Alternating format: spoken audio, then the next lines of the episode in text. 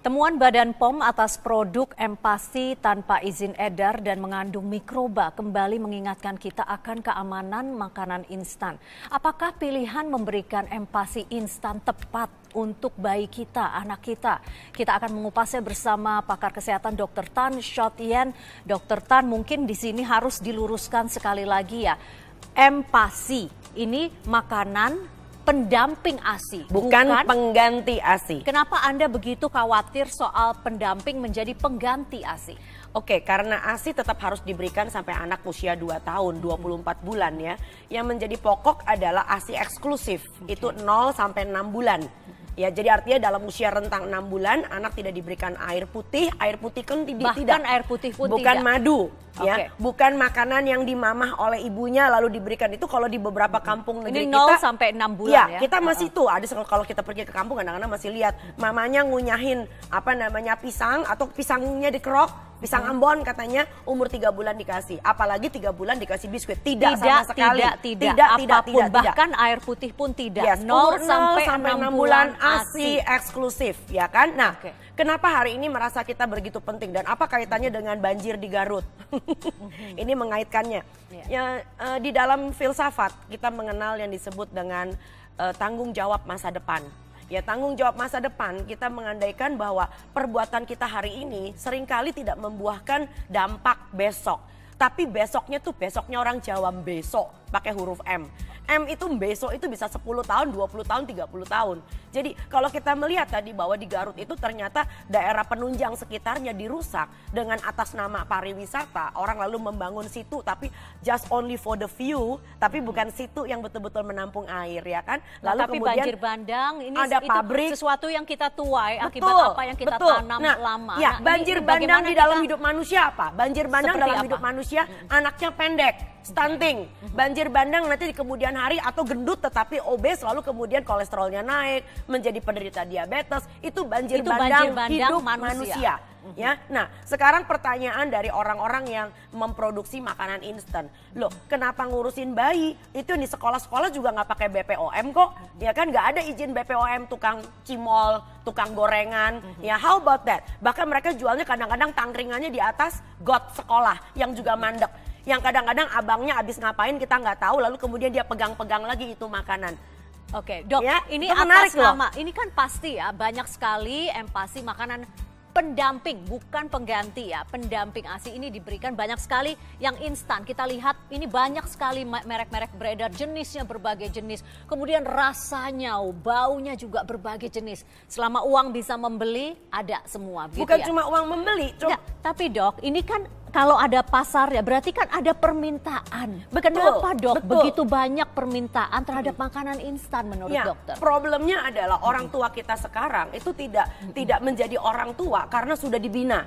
Ya upacara-upacara tradisional keagamaan atau upacara tradisional itu yang tadinya adalah menuntun seorang ibu menjadi seorang ibu paripurna ini hanya just to show, for for the show supaya nanti hasil preweddingnya bagus ya kan. Tetapi kita lupa kita nggak dibina bahwa mempunyai anak itu adalah suatu titipan, amanah. Yang membuat anak ini selama dia nggak keluar dari kantong kresek, kita keluar dari kantong ketuban, maka makanannya nggak boleh keluar dari kantong kresek harus keluar dari tangan ibunya gitu loh ya. Okay. Nah, bicara tentang makanan instan, itu nanti akhirnya bayinya aja makanannya udah instan. Nanti udah remaja, pasti makanannya juga instan, cuman konteksnya beda aja gitu loh ya. Dan okay. itu ngeri sekali. Baik. Barangkali kalau kita lihat. Yeah kalau seandainya empati Karena ini instant, udah jelas beda ya dok. Tidak sangat, ada yang bisa di, menduplikasi sangat, bubur merah yang dibuat Nggak langsung bisa. Coba rumah, kalau kita begitu. lihat, kalau kita kaldu lihat. yang kita apa dapatkan dari Betul. ceker ayam langsung Betul. begitu. Dan anak-anak kita yang sudah terbiasa makanannya dan lidahnya dirusak, hmm. ini akan merusak preferensi mereka di kemudian hari. Karena? Karena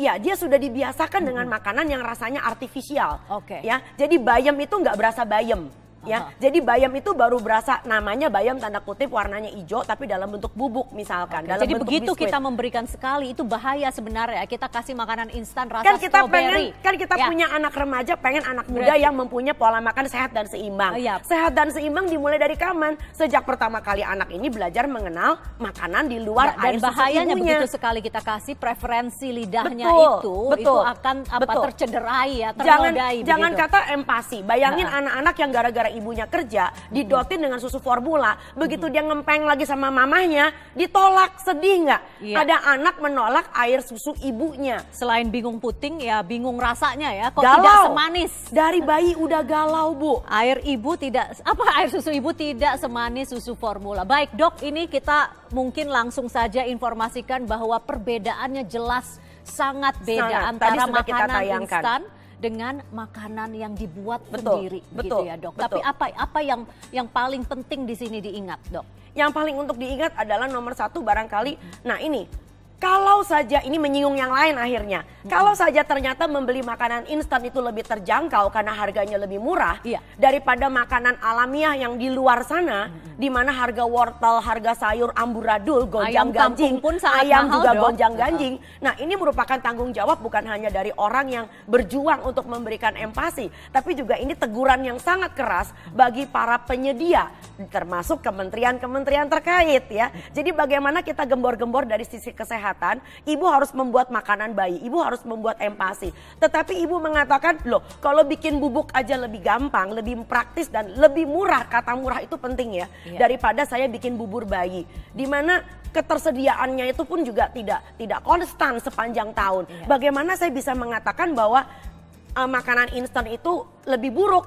Lebih buruk barangkali untuk kesehatan, tapi dari sisi ekonomi makanan instan kelihatannya lebih jagoan karena itu menghemat uang banyak. Nah, Oke. ini adalah suatu pembicaraan yang sangat ekonomis, sosiologis dan politis yang saya rasa nggak bisa selesai dalam satu hari. Oke, tapi paling tidak kita bisa menginspirasi orang untuk mari buat makananmu sendiri, apalagi Betul, untuk anakmu betul. gitu nah, ya. saya ini, juga Dok. punya trik nanti Bagaimana, bagaimana, Dok? caranya, walaupun kelihatannya ayamnya mahal, wortelnya mahal, bayamnya mahal, kangkungnya mahal, tapi kita bisa bikin menjadi tidak mahal. Nanti barangkali dalam segmen kedua. Oke, nah tapi dok ini mengingatkan kembali ya sekali lagi 0 sampai 6 bulan. Yes, hanya ASI air murni. susu ibu. Ya, nah- air putih pun tidak betul, begitu betul. ya. Nah, pertanyaannya, dok, tapi saya itu susunya kurang, nggak keluar. Tolong diingat, selama 72 jam pasca melahirkan, jangan mengharapkan air susu banjir.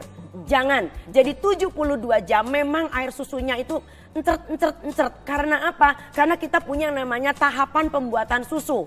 Kita punya yang namanya laktogenesis. Laktogenesis memang pembuatan susu as a whole sebagai susu utuh. Kita punya yang namanya galaktopoesis. Nah ini ada be- berbagai macam permainan hormon yang ketika ibu melahirkan itu hormonnya juga langsung kerja keras dan kaget.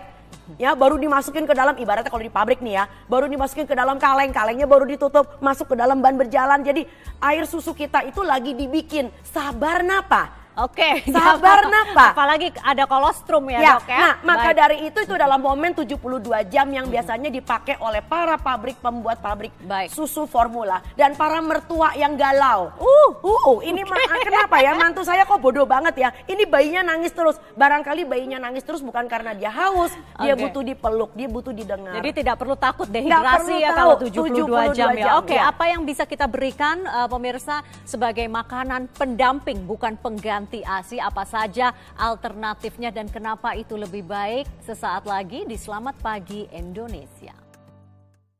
Bagaimanapun juga, sesibuk apa pun juga ya, kita harus seorang ibu, keluarga itu harus punya preferensi untuk membuat makanan yang natural, yang langsung dibuat sendiri daripada ngambil makanan yang ada di shelf yang isinya udah berapa? Udah enam bulan. Hanya Tuhan yang tahu sama yang Enam bikin. bulan, enggak maksudnya enam bulan sudah ada di botol maupun kemasan Nah, begitu. barangkali yang perlu kita tayangkan adalah tentang apa sih yang disebut dengan makanan pendamping ASI. Makanan pendamping ASI itu kita punya beberapa tahapan umur ya. Jadi usia 6 sampai 9 bulan kita menggunakan istilah yang namanya disaring. Oke, enam bulan ya, enam 6 bulan bulan sampai 9 bulan oke. kita jadi pakai bubur saring. Coba lihat eh, di tayangan kalau bisa. Lalu kemudian antara 9 sampai 12 bulan kita punya namanya makanan yang dicincang. Oke. Di atas satu tahun karena giginya udah mulai tumbuh dan sudah mulai baik, kita menggunakan makanan yang eh, sudah seperti kayak makanan orang eh, dewasa di atas meja makan. Nah, bagaimana dengan kecukupan makanan pendamping ASI? Nah, ini dia. Ya, pada usia antara 6 sampai 9 bulan kita bisa lihat di situ berapa kali diberikan. Nah, kalau begitu posisi ASINya ada di mana dong? Iya, nah, posisi ASI itu makan. Uh-uh. Jadi posisi ASI bukan lagi menjadi makanan utama bagi si bayi begitu usia 6 bulan ya kan. Posisi ASI ada ketika bayinya sedang mau tidur. Nah, jadi kalau bayinya baru bangun pagi-pagi tetein dulu, kasih ASI ya kan. Abis makan siang, mau tidur siang, bobok siang, kasih lagi ASINya ya kan. Sore-sore abis bayinya mandi, sini tetein dulu sama mama. Nanti Oke. ketika bayinya mau bobok jam 7 jam 8 malam, ditetein lagi sama mamahnya. Dokter gitu. dari dari tabel yang eh, yang hari yang kali ini maupun yang sebelumnya saya tidak melihat Anda menempatkan susu sapi, susu formula di mana pun begitu. Padahal Emang- banyak sekali orang yang merasa nanti anak saya kurang kurang kalsium kalau tidak minum Kalau susu. kurang kalsium begitu. itu artinya makanan pendamping asinya komposisinya tidak Ah, baik. oke. Nah, itu dia ya. Nah, coba kalau kita lihat lagi tayangan berikut. Banyak orang Menyusui mengatakan ya. siapa bilang sih uh, uh, uh, bikin ma- makanan pendamping asi sendiri itu repot. Saya nggak mengatakan makanan pendamping asi itu bikinnya repot. Coba dilihat, tentukan dulu yang penting adalah dalam seminggu kita mau makan apa. Banyak orang besok mau masak, hari ini baru belanja atau lebih gawat lagi belanja hari ini buat makanan hari ini. Artinya Anda nggak punya planning, nggak punya rencana. Jadi menjadi seorang ibu itu bukan cuma sekedar bekerja di kantoran, lalu kemudian menjadi manajer yang baik dengan gaji jutaan, tapi jadi manajer di rumah tangga sendiri nggak bisa. Nah kan coba lihat ya. Coba antara makanan ayah, ibu, kakak dengan si baby itu sebetulnya nggak beda. Cuma Sa- bedanya Jadi menunya sama saja. Eh, menunya barangkali tidak sama, bahan bakunya sama. Bahan bakunya ya. sama. Jadi coba kalau Uh-uh. lihat buat buat kakak misalnya i- eh, apa namanya tahunya dipepes ya kan, atau buat ayah ibu, I- ayamnya diapain bikin soto kudus. Nah buat si dede, buat si bayi ditim ya Oke. kan, disaring ya kan, atau dibikin menjadi sup. Tetap tetap ayam tapi Tetap disaring ayam gitu tapi ya. konsistensinya beda gitu Nah, ini loh ya. Selasa, Dok.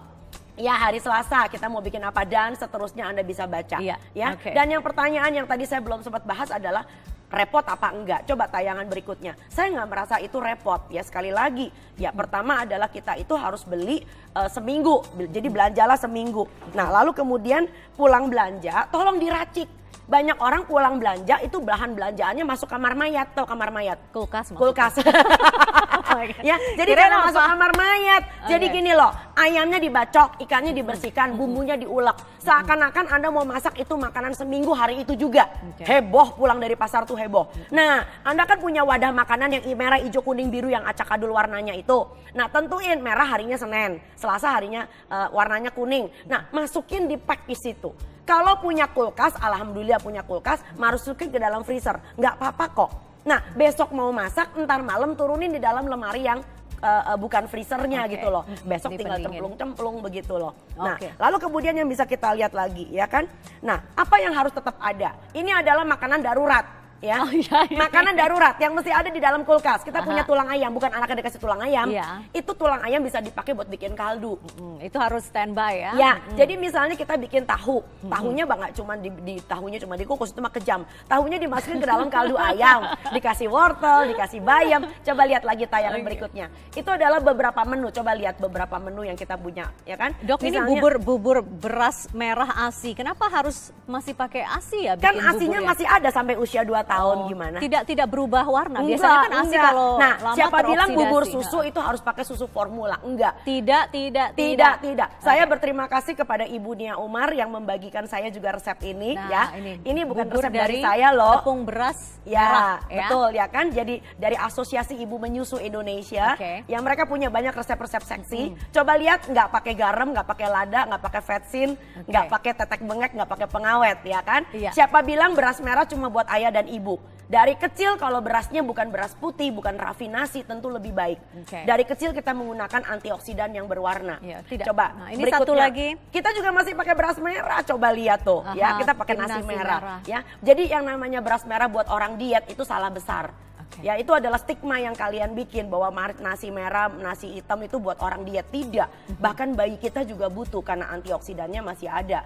Ya coba lihat kita bikin apa aja, enaknya bukan main. Itu ada resepnya. Fotokopi bayar. Oke dok, dok yang yang harus diingat ya dok, ini Ya. kan anak kita baru lahir ya Betul. benar-benar masih pure begitu ya. ususnya pun mungkin belum apa ya mungkin belum tertutup sempurna sehingga Usus sih, alergen alergen usus, usus nggak mungkin mungkin nggak nggak mungkin tertutup. Usus selalu Iya, terbuka. makanya kan maksudnya tapi tapi kan barangkali al- probiotiknya sesuatu yang Betul, sifatnya alergen betul, itu mudah betul. masuk terserap di Betul. usus begitu nah, ya. tapi tolong diingat, anak itu daya tahannya akan kuat begitu ibunya menyusui. Begitu anaknya lahir melalui melalui vagina. Karena apa? Di situ letaknya anak terpapar dengan dunia yang yang yang yang yang nyata. Jadi artinya dunia nyatanya adalah dia juga bergaul dengan flora dan fauna.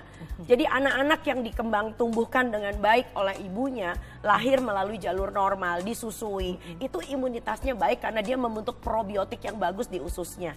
Ya. Jadi itu pesan saya bahwa Dulu itu orang Jawa tuh punya istilah. Apa dok? Jagat gede sama jagat cilik. Artinya? Ya, jagat cilik itu adalah tubuh kita, the small universe. Ya, jadi bagaimana saya memperlakukan the small universe which is my body itu sama persis dengan kejoliman atau kemanfaatan yang kita lakukan dengan jagat gede di luar sana. Dan anda atau kita bisa zolim terhadap jagat kecil kita bisa jolim juga, betul. Dan bisa zolim juga dengan jagat gede yaitu nature. Makanya nggak heran ketika kita mempunyai masalah malnutrisi ganda, alam kita juga lagi berontak bukan karena Tuhan sedang marah. Bukan karena ini lani, lanina atau laguardia, tapi ini karena perbuatan manusia. Yang kalau Anda telusuri, manusia yang berbuat itu barangkali sudah 10 atau 50 tahun yang Berarti lalu. jagalah jagat kecil kita, Yes. apalagi anak-anak kita yang Untuk baru lahir hanya lebih 0 baik. sampai 6 itu hanya ASI, ASI. dan kemudian Enam- dilanjutkan enam dengan bulan makanan sampai 24 pendamping bulan. ASI, bukan, Bukan pengganti, pengganti ASI, ASI. hingga 2 tahun. Yes. Dokter Tan Shotian, terima kasih telah berbagi di Selamat Pagi Indonesia. Selamat pagi Indonesia.